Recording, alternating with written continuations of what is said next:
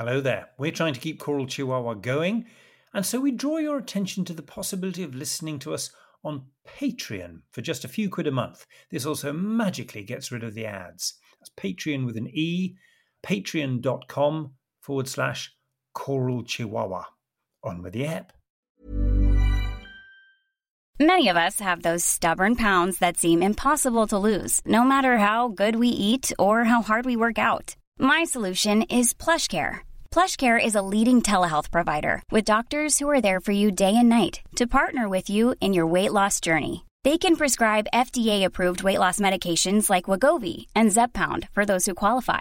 Plus, they accept most insurance plans. To get started, visit plushcare.com slash weight loss. That's plushcare.com slash weight loss. I'm Sandra, and I'm just the professional your small business was looking for. But you didn't hire me because you didn't use LinkedIn jobs. LinkedIn has professionals you can't find anywhere else, including those who aren't actively looking for a new job, but might be open to the perfect role, like me.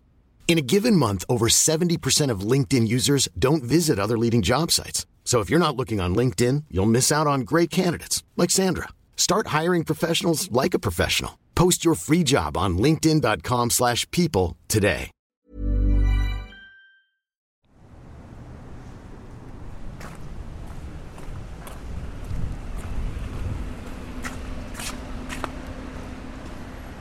Welcome to South London, Wandsworth, sink of bohemian depravity. I've been rehearsing in London with Fagiolini today. Would love to have met up with Nicholas and Eamonn. Very hard men to track down. Uh, Nicholas is just on a plane to US today, and Eamonn is running Genesis 16 somewhere in London. Uh, I've been rehearsing E Fagellini all day, and I suddenly thought, hang on, isn't he rehearsing them in Wandsworth, which isn't too far away, and I finished a bit early. So, amongst all the sirens, I've turned up at the National Opera Studio, which is where Genesis 16 is, and if I punch in the right code, I hope to see them doing their thing.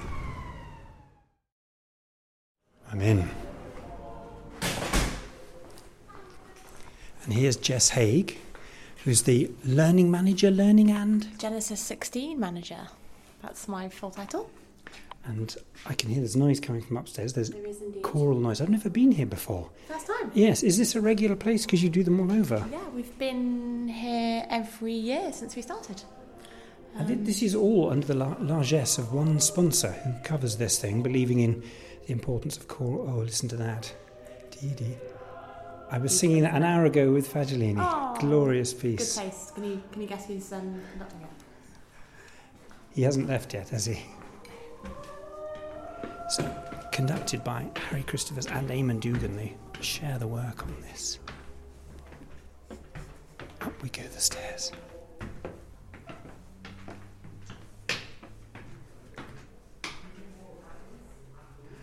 I'll just, uh,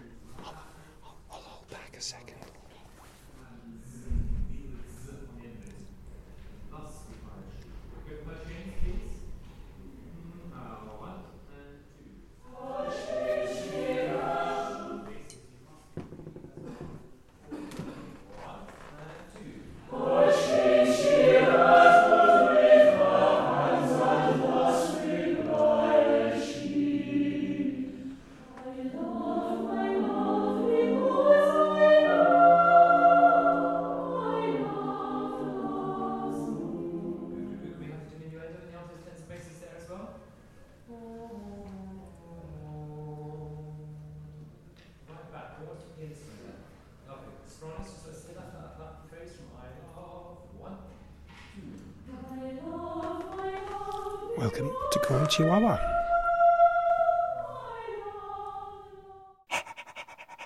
Cool suspension.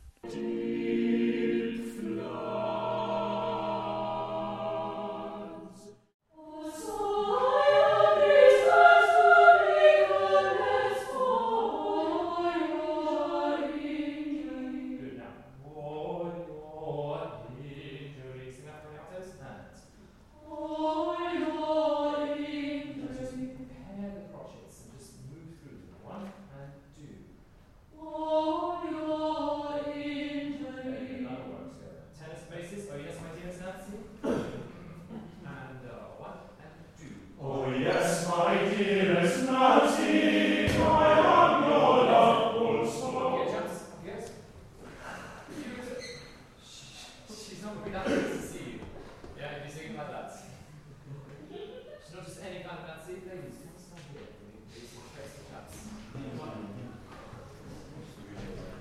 Okay, so the ladies are now having to stand up and face the blokes who are going to sing it to them. We'll see if that informs the sound.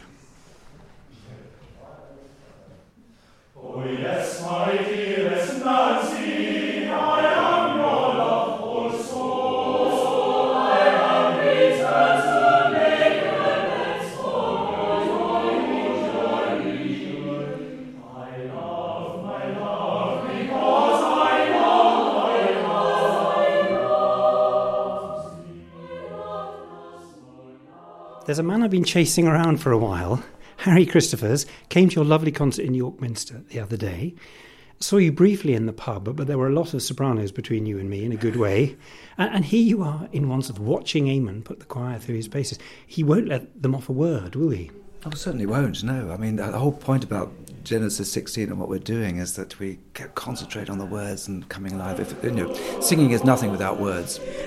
Everyone says that, but not everyone does it. No, you're dead right. Actually, Uh, it's really funny because when we have the um, conducting fellow auditions, we very often hear you know in person say it's all about the words, and then for the next 20 minutes they don't mention a single word. But uh, we, we we bash at them all the time about uh, you know, text, diction, making sense of it. It's not just about putting every sort of constant at the beginning and end of a word. It's making sense of the words, and above all, actually, what's really interesting, and what we're constantly telling them, it's it's more about the the unimportant word before it, the unimportant syllable, you know, or an and or an at or in, which is taking us on to the important word and inflecting.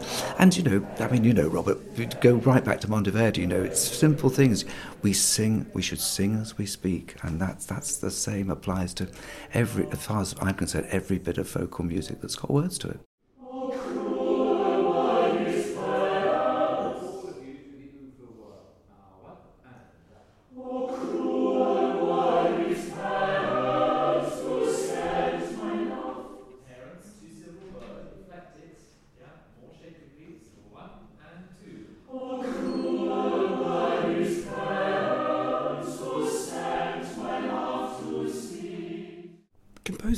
Very limited tools, at least back back then, and Holst writing this arrangement, very limited tools for telling singers what to do. And you need that speech inflected singing, which is difficult in a choir, but here we hear you and Eamonn doing it and just insisting that the thought is there. Yeah, it is very much the thought, and you know, singers. I mean, we joke about it. We, we have this sort of thing that singers, they they breathe, sing, think, and, and constantly say, "Come on, you've got to think, breathe, and sing," because it's you know, it's it, the idea must happen immediately, and it, it, would it be a part song or, or or particularly part songs because you know they're telling a story. And the, the thought process and what the composer wants has got to happen immediately. It cannot be an afterthought. If it's an afterthought, there's no point in doing it. But it's exhausting to think all, all the time. I've just come from a Fagiolini rehearsal where we just finished with this piece, one one, one two apart. And, and before we started, I said, okay, first two verses, our only objective is not to drop a single word. Chains she rattled, that's so easy to drop.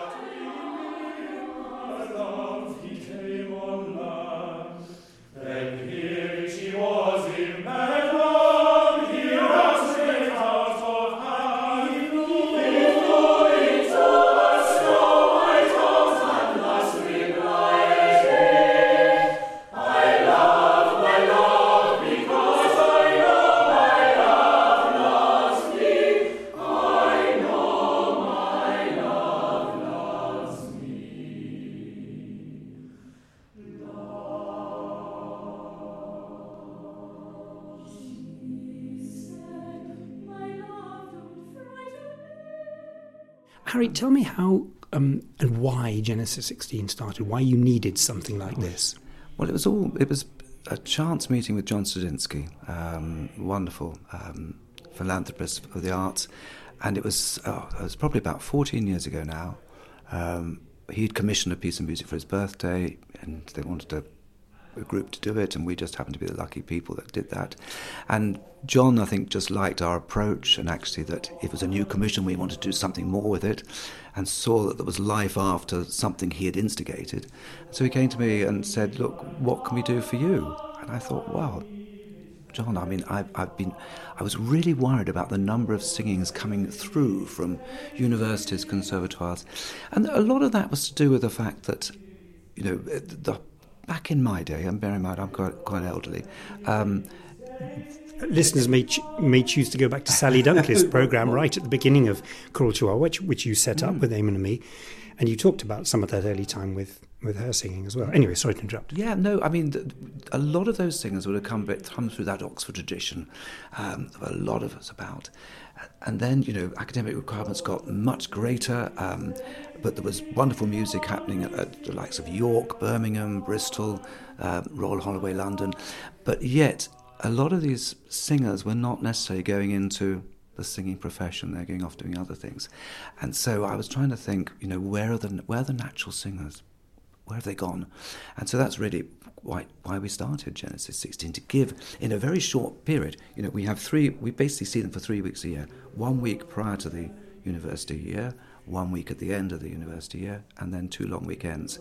And so we've got singers from all over the country, all different universities, a lot from conservatoires who so it's not just about it's not just about sight reading. In fact, it's nothing to do with sight reading. It's about being a good musician. Sight reading being a means to an end, it is a terribly useful tool, but it's a very useful tool, but you know, you can you can teach it. And if, if a singer's musical, intelligent, and is using their brain and their personality, it will come naturally. And I don't think we've had any people that haven't come out of Genesis 16 not being able to sight read better than they they, they entered it. And as I say, go back to the fact that we're only seeing them for three weeks in a year. But they take these long course at the beginning, they take that information, they take it to the next course. And th- this lot, the present lot, is an absolute joy. And we've seen this incredible progress. But all, as you well know, singing is all about you know, it's just, there's a social aspect to it as well, and you know, making sure that the singers bond together, they support each other, support your colleague. Support your colleague. Yeah, Eamonn's. uh, Well, all our phrases really be a good colleague because I mean I say to my students that you're you're going to get more work from your colleagues than you ever will from conductors or fi- or fixers because people will say what's he like or I need another alto and you need to be a good colleague, supportive colleague.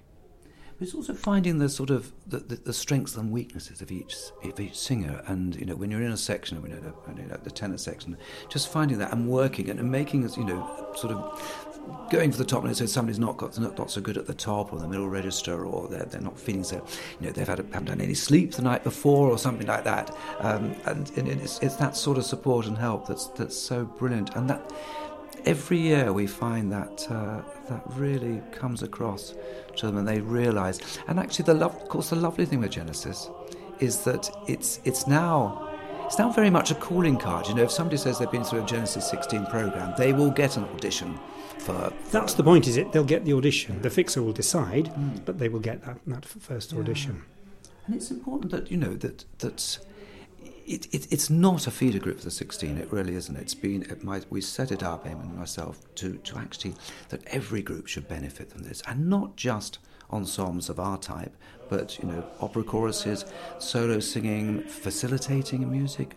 Uh, a lot of the singers have gone into all sorts of different things. Eamonn makes this point that at conservatoires, they're still a little bit, it seems to me, from outside a conservatoire, uh, a little bit behind the times when it comes to realising what the professional world is out there. Because if you go to conservatoire and expect to be a soloist at the end of it, you will probably have been trained to do that, well trained. Um, but so much of the day to day work is of this kind that requires these kind of skills. And that's that has value. Oh gosh, I mean it's it's been one of my bugbears really all the time in conservatoires. You know, it's the simple fact: if you're an instrumentalist, you have your single lesson one to one. You play in an orchestra as a discipline. You should be going to music college as a singer. You should be singing in a choir. It's a discipline because it doesn't matter if you're going to go into a solo career. You've got this dream.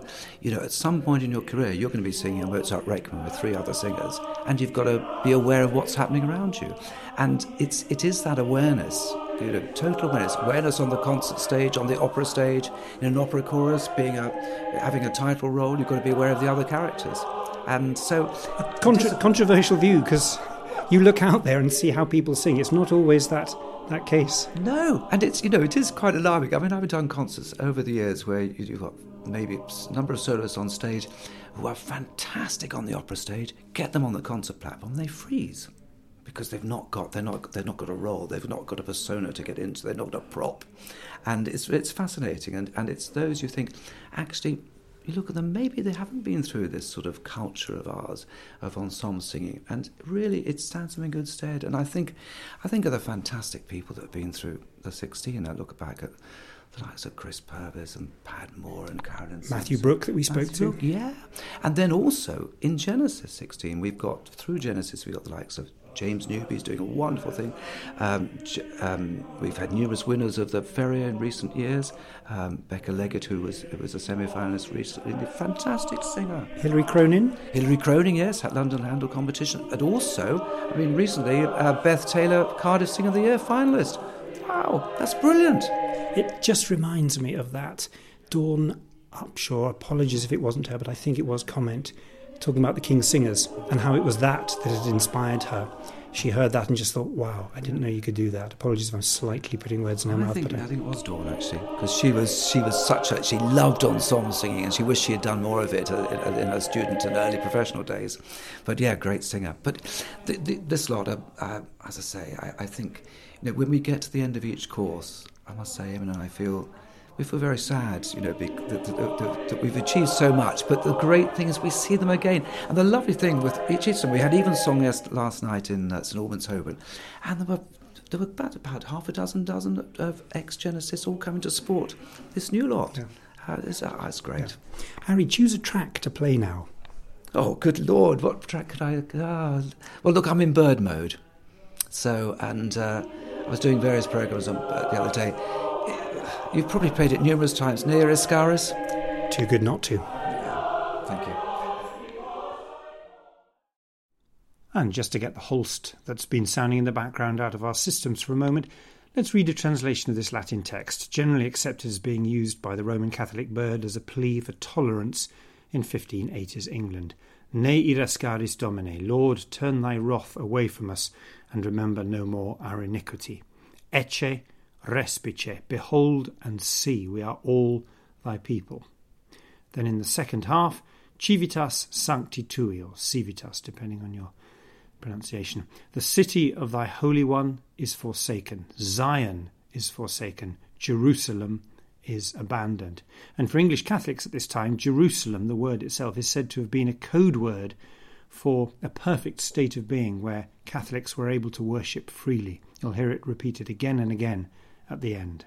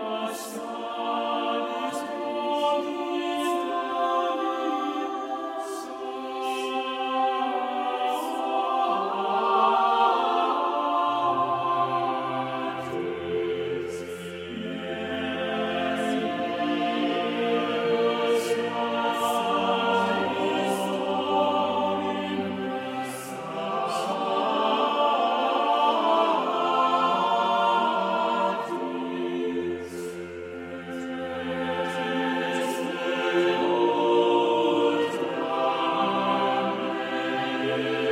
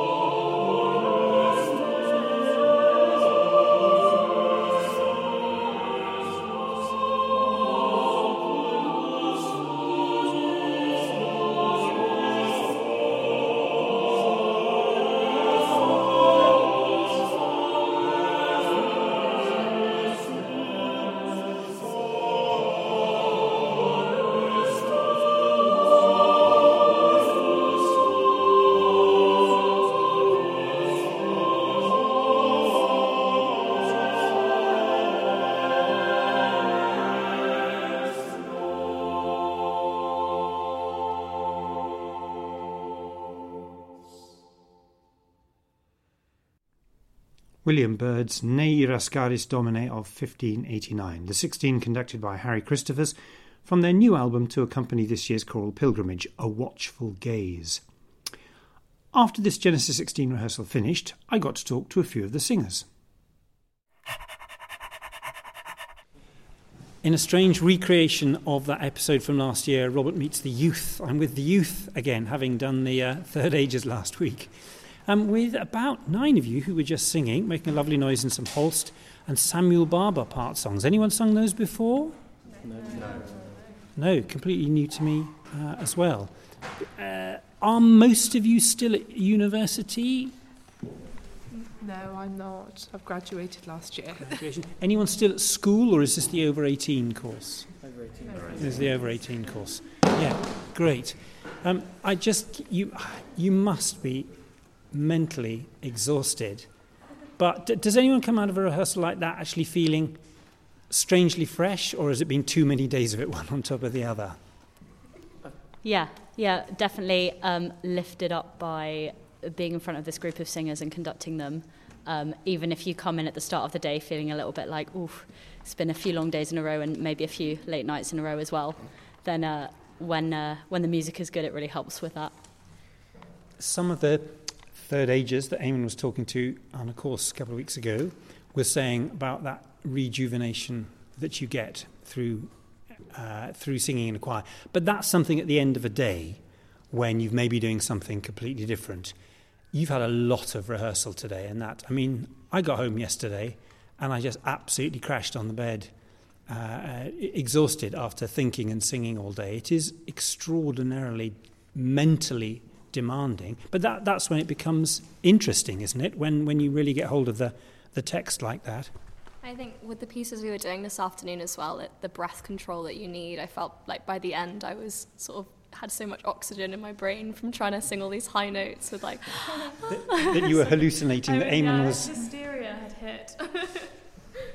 um, I think when we this group is such a special group that I still sort of like get like shock when I'm singing. So it kind of it kind of like keeps me going because I just think this is so amazing that I just sort of get a buzz from singing with everyone. That even if I start off tired, I often like my energy improves because I just love singing with all of these people and with these amazing conductors. That it does improve. I think the uh, rehearsal process itself is actually draining sometimes because it is good when you are singing cover to cover piece, but when you stop 10, to, like the other day, we, we we didn't get past the first word of Lord, let me know mine end with Harry probably 20 times. And th- there is an element, unfortunately, of just going, oh, not again. Um, of, so of, co- of, co- of course, there is, because this is work, isn't it? Yeah. This is, for us, this is work. It's not like going to a community choir after a hard day's work when you're just singing to let your hair down. It's about craft, it's understanding how choral music works, um, and especially with, with Eamonn, he, he won't let you off a word, will he? Everything, everything matters. But that's why his recordings sound different. I've just been listening to some early 17th century, on the last podcast, there was some Asprilio Pacelli, composers one hasn't otherwise heard of apart from that Polish series. And everything's in, interesting on it. And if you haven't heard 18th century, 17th century music done like that, it's a surprise to hear singers with such vocal freedom, because don't we all know how early 17th century music sounds? Because we were all there, obviously. And is it meant to be this one colour fits all sound? And suddenly you hear what Eamonn gets out of a choir, and that's what he's trying to find in you. If I were to ask you one thing that you would take away from this course, one thing specifically, what would you say? You can think about it, Ben. I don't know. Um, actually, being focused and paying attention to how I'm singing the entire time, and that kind of being reinforced and being bollock for it if you're not doing it. Um, basically. yeah. I think it's also the level of detail, uh, you know, that we work at as well. It, it sort of gives you a heightened sense of engagement that you don't get if you're, you know, sort of being a bit lackluster. So, sort of, you take away the the sort of way that you can really make music out of a piece rather than just singing it, and that is really rewarding, and definitely something that I've taken away from all the courses. I think being active, even if you're not changing anything about a note whilst you're singing it, Um, that's the, the really unique thing about these rehearsals is that you you have to be on the ball and you have to be aware of why you're doing something and where the phrase is going. Yeah, I mean this this is this is work. I remember sitting on the back row of the Finzi Singers back in back in the day when record companies actually paid for recordings, and uh, Roddy Williams and I were singing first bass, and he was I said the most talented person in the room, but he was of the most talented person in the room. He was in that group, and there was no one more focused than him the entire time, trying to do what Paul Spicer was asking for, completely on the edge of his seat. And it's that level of concentration, isn't it? And but mental activity, as you've just said. I think also what I'll take away from it is the masterclass we had with Robert Murray when he told us it's all about emotion and getting everything off across emotionally. So when we're singing things like the Barber we were just doing, thinking about that as well, which is you know, just great. Yeah. Mm. yeah, I think it's stuff just as simple as reading through the text that you've got in front of you, which also helps with the vocal load. Because um, I can know from singing in a choir, like a cathedral choir, you sort of are used to just gunning everything and every, every word is the same, but that really helps with the vocal load and just understanding the text as a whole. At this point, we got kicked out of the room and the singers had to disperse before going off to see a show. Uh, shame, because there was some interesting conversations starting to happen there. But here's a bit of the barber they were working on, just from their rehearsal. Uh, this is conducted by Olivia Shotton, the Genesis 16 conducting scholar who spoke briefly just then.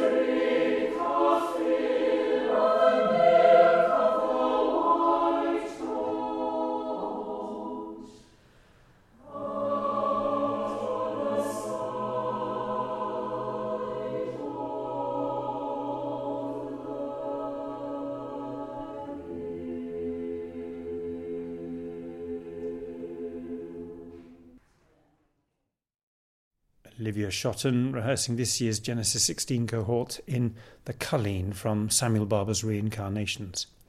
And finally, I did get a chance to chat with Eamonn, if only before he got on the train to get back home for a few hours. Wandsworth Town.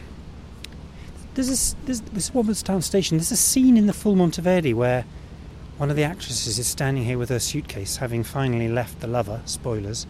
Filmed on on this station. So that's a lot of very bright young ones, although they've been doing it for a while, most of them.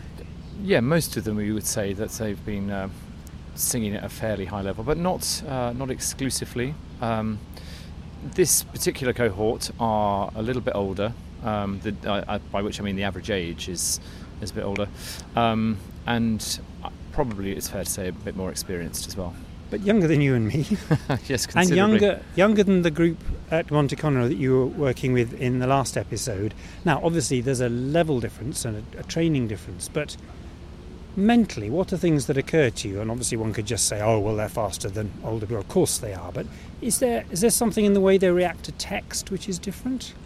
Well, now that's interesting because I I hear it's a sort of generational thing. I think I don't I don't want to put a you know a downer on the on the younger generation, but um, do they read poetry? I mean, you know, do they? You know, what's how what kind of exposure are they getting to to that side of things? And of course, if you want to sing, you've got to be able to understand text. You've got to be able to understand poetry and and, and make make sense of it in order to get the message across. This is why when you do your first Winterreise at age 21, you're not quite ready for it yet, but you do sort of need to do it. Yeah, well, I didn't do Winterreise until I was well into my twenties because I was a, I was a bit intimidated by it, to be honest. You were more Schöne Müllerin man, were you? You beautiful Miller type. I, yeah, I, yes, that's right. But I did get to Winterreise. Um, Let me just say, there's a fantastic bakery smell. Oh, it's just, lovely, isn't it? Oh, cinnamon rolls. Absolutely lovely. Ah, perhaps people will be jumping out for a coffee. Oh, so good. I did a session with the uh, singers yesterday morning because we, we did our, our Radio 3 uh, broadcast even song. So we didn't want them singing in the morning so they'd be fresher in the evening. And I did a, a, a talk called Great Singers and Great Singing. Uh, and it's me playing some of my favourite singers. Oh, I thought you was going to say it was me. Yeah, no, I don't feature on it. I can tell you that for no. Um, and we sat down and we listened to, I don't know, seven or eight songs or arias. Um, It have Simon Keenlyside in it? it did have Simon Keenlyside in it, uh, and of course Anthony Rolfe Johnson, but also Yes. Carolyn Sampson and Elly Ameling, uh, Lorraine Hunt Lieberson, Sarah Walker. Um, and when we got to the end of the session, I said, you know, do you ever actually sit down and, and listen to music and actually concentrate? Sit down and that be your sole focus. And nobody put their hand up. You know, nobody. They all said no. I don't, I don't do it. And I used to do it a lot when I. I don't do it now because I don't have time for it sometimes. Because one's always doing it, which is why it's interesting for me to come and watch a session today. But I think that is a thing that because music is everywhere, doesn't mean one necessarily gets the quality of listening. But I think that might be a thing with university students as well. The time when they go away, you just have to go and listen to entire Hindemith operas with the score and the music faculty.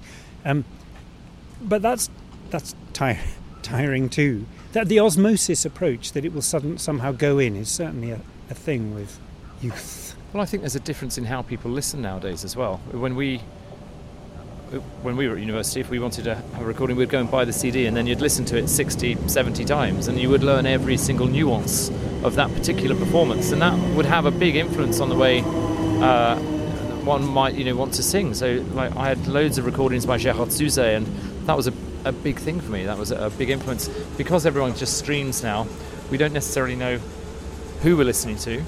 Uh, I wonder- we- and we don't listen in such detail, I don't think.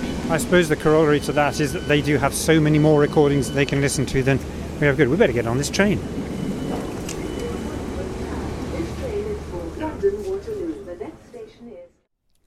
And with that thought about Souzay, Eamonn had to get off at Clapham Junction, and we parted ways to pick up the conversation another time. But if you're the youth and you're listening to this thinking, what a pair of old farts, that's not how it is at all, then why not get in touch with us? You can write to us, but you can even send us a voice note on your phone, putting us right and letting us know what it's like on your side of the fence these days, not just in Genesis 16, of course, but whatever your choral experience is, if you happen to be listening to Choral Chihuahua. Uh, now, this episode will in fact finish by hearing from a young choral conductor, Sarah Latto, but for now, let's hear what Eamonn meant about a singer's relationship with poetry. Here is Gérard Souzay singing Fauré's Moonlight, Clair de Lune. It starts Votre âme est un paysage choisi que vont charmants masques et bergamasques. Your soul is a chosen landscape where charming masquerades and dancers play the lute and dance and almost sad beneath their fantastic disguises. Singing in a minor key of victorious love and the good life, they seem not to believe in their own happiness, and their song blends with the sad moonlight, which sets the birds in the trees dreaming and makes the fountains sob with ecstasy.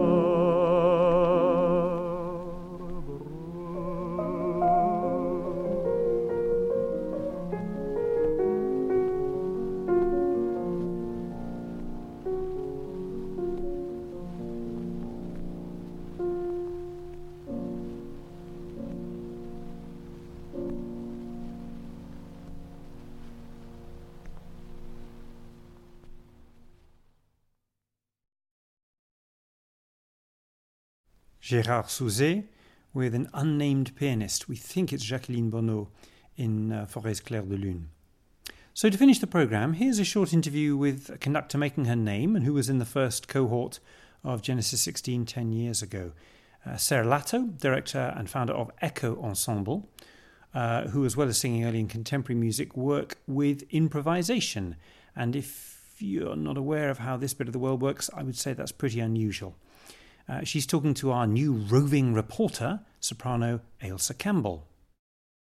Hi, I'm Ailsa Campbell and I'm here with Sarah Latto, who is the director of Echo Vocal Ensemble. Hi Sarah, how are you doing? Hi, I'm very good. Thank you so much for coming to Stoke Newington to our normal rehearsal space. We're happy that you've made it down here. Yeah, talk to me. So we're in uh, Stoke Newington Methodist Church. Exactly. Um, and what's your connection with this church? Yeah, so I work as music director here, and um, it means that Echo rehearses here for, well, London projects and sometimes external projects in other parts of the UK as well. Um, it's a really lovely space. It's quite. My favourite things for a rehearsal room are like the temperature being right and being able to see your music. Yeah. so luckily we have both of those things in here because it's a nice modern building. So yeah, it's lovely. Excellent, good. And uh, talk to me about Echo. How when did you set it up? What's the the whole kind of USP of the group? Cool. Yeah. Well, we um, started. Uh, we actually started from the Genesis 16 um, program. So that was back in oh, tw- a while ago, 2016. That, So you know Eamonn pretty well then. oh yeah, well he's he's amazing, and so is Harry, and we we worked with him for a year, and uh, and yeah, that's how the group formed actually, because we just loved singing together so much that we wanted to carry on doing so, and we had our first uh, gig the following year, and, and we've been going ever since then. Lovely. And what have been your highlight projects since you started as a group? Yeah, well, we've always, um, you know, been really inspired by, well, the 16 and, and kind of our our genesis. There you go, I got both words in there. um, but also, we, we've been uh, keen to forge our own path as well in the industry. Um, and our kind of aims are to um, include improvisation within our work. I mean, that's one strand of our work which is quite important and quite rare potentially within the choral world, particularly in the UK. Um, and we also want to get every audience singing. So almost always at our concerts, you'll uh, expect to sing, although it's a bit of an industry secret because we don't want to scare off people. Um, and we uh, really try and program quite widely. So I think innovative um, programming and, and basically thematic programming rather than um, contextual programming is kind of where Echo's found its niche. So we normally take one theme and follow that f- through, say, 400, 500 years of music rather than focusing on you know 16th century Britain for example as one program which is also a beautiful program but it's just not necessarily where echo has found its niche mm-hmm. and so improvisation is quite a big part of your projects can you talk to me a little bit about the current project that we are um, in situ of yes. at the moment yes definitely so this project's been a bit of a gift for us. We were approached by a Finnish artist called Hans Rosenström, and he's putting together an art piece inspired by nature, and it's essentially a devised improvisation of about nine minutes. And although Echo's done quite a lot of improvisation, but normally within a, the context of a concert, which includes you know, standard repertoire that you might expect in a UK choral concert, we normally have some element of improvisation within that. But this is one of our first projects that's entirely improvised. And we've done three days of recording. This is the third day. And it really has been quite an, an amazing process. Um, we start with um, bird calls, um, and Jack in our group has somehow uh, magically been able to imitate um, certain bird species very, very well using whistling and other techniques. Um, and so it, um, it starts as if you're in a glade and just hearing birds, and then sung voices start to imitate those bird calls, and eventually it becomes this kind of soundscape. And we've also been working a lot as to how you structure that harmonically and if that's possible. And it is possible. It's just it's a completely different way of working to sheet music, as you can imagine. But um, very challenging, but really exciting as well. Mm, really lifting it off the page. Yeah. Yeah. Or maybe having no page at all. Yeah, yeah exactly, that was more, more the. There's some, definitely something about choral music, I think, especially in the UK, because it's such a traditional thing in churches and you know it's really steeped in that in that tradition. Mm. and so to be doing projects where you are not even using music and just using the sounds around you is a really interesting thing. The bit you're about to hear um, starts with bird song and then moves to voiced song and you can hear how that develops through this segment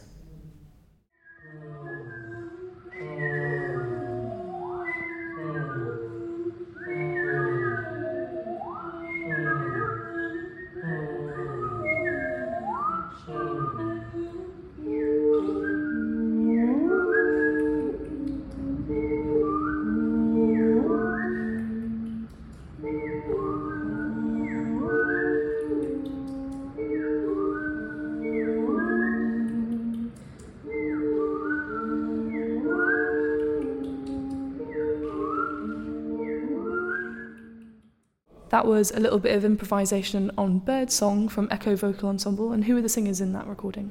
Uh, so it was Sam Cobb, Hilary Cronin, and Sally Carr singing upper voiced parts, and then lower voiced parts were Dan Miles, Freddie Crowley, and um, Jack Lawrence Jones.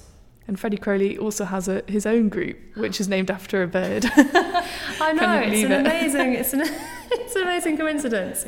Um, but actually, this in in one section of this piece, we say coo of pigeons, caw of crows. No. So it's perfectly suited to Freddie Crowley and the Corvus Consort, of course.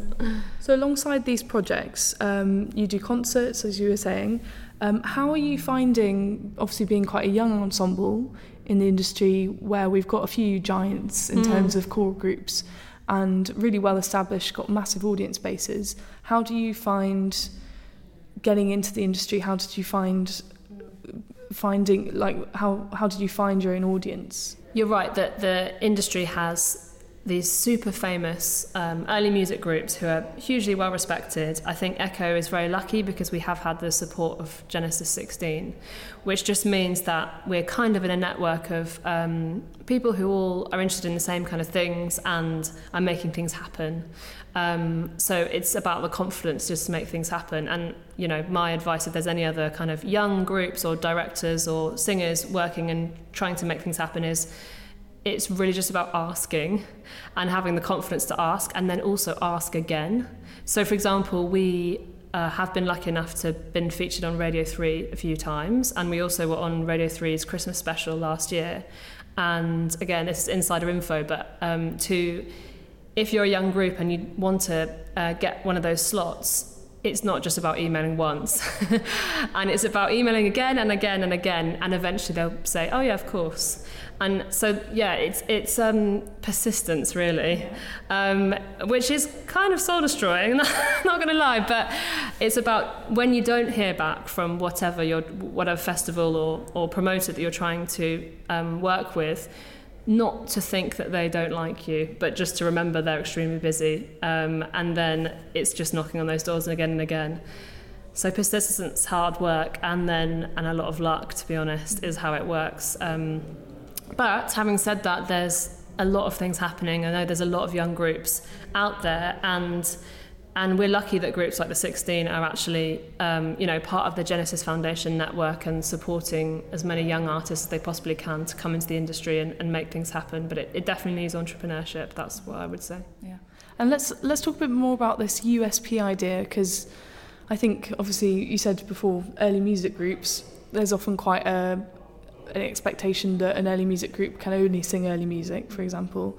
Um, and your USP—you kind of sticking with the improv. Do you think groups need a USP? Do you think it's useful to have when you're? Do you find that it's useful to have when you're pre- presenting yourself to people like Radio Three? Hmm.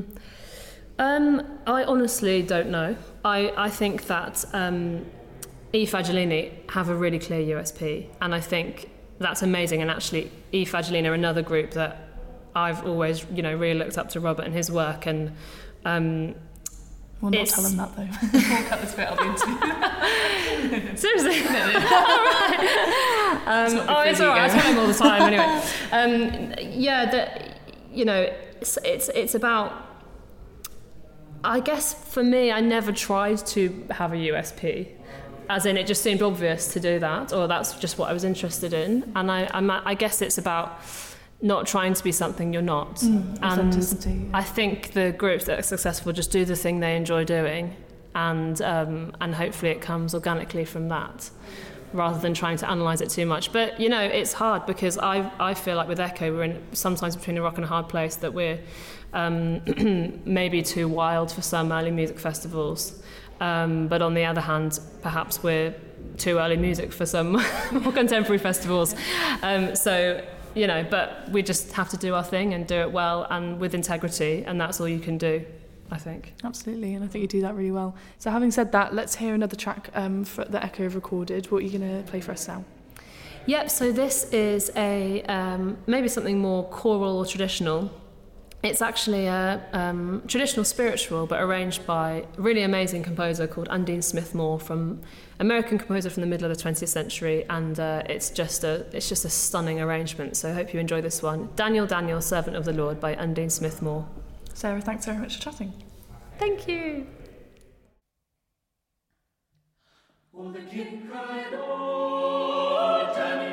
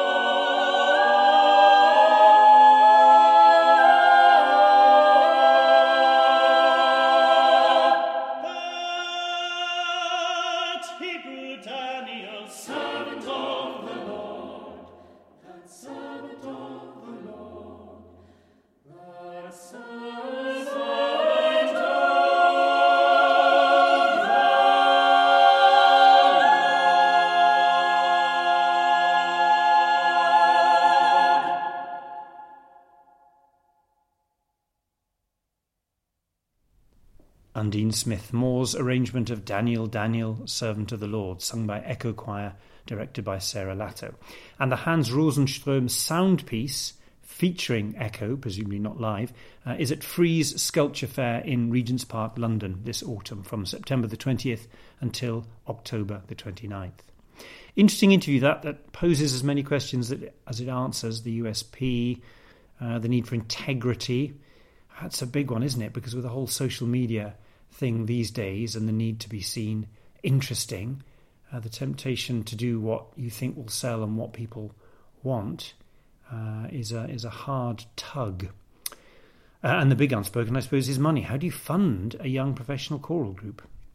As I say, do feel free to drop us a line on what Sarah and Ailsa said or anything from your choral corner, and we'll look forward to putting a few of them together, maybe even for the next programme, if you can get them to us in the next few days. Um, Eamonn and Sammy and I are going to try to get one more programme up before the autumn, but if we don't, forgive us for this being a short series. We will very definitely be back then, some quite exciting choral things to report. I hope your singing summers are going well and you're getting some joy out of singing post COVID. I think we're still all feeling lucky just to sing sing again together, even if it isn't easy. See you next time. Planning for your next trip? Elevate your travel style with Quince. Quince has all the jet setting essentials you'll want for your next getaway, like European linen, premium luggage options, buttery soft Italian leather bags, and so much more. And is all priced at 50 to 80% less than similar brands. Plus, Quince only works with factories that use safe and ethical manufacturing practices. Pack your bags with high-quality essentials you'll be wearing for vacations to come with Quince. Go to quince.com/pack for free shipping and 365-day returns. Just before you go, another reminder to try listening on Patreon, which costs just a few pounds per month. Or if you prefer, you can very simply make a one off donation. You can actually uh, do either via choralchihuahua.com. Thanks.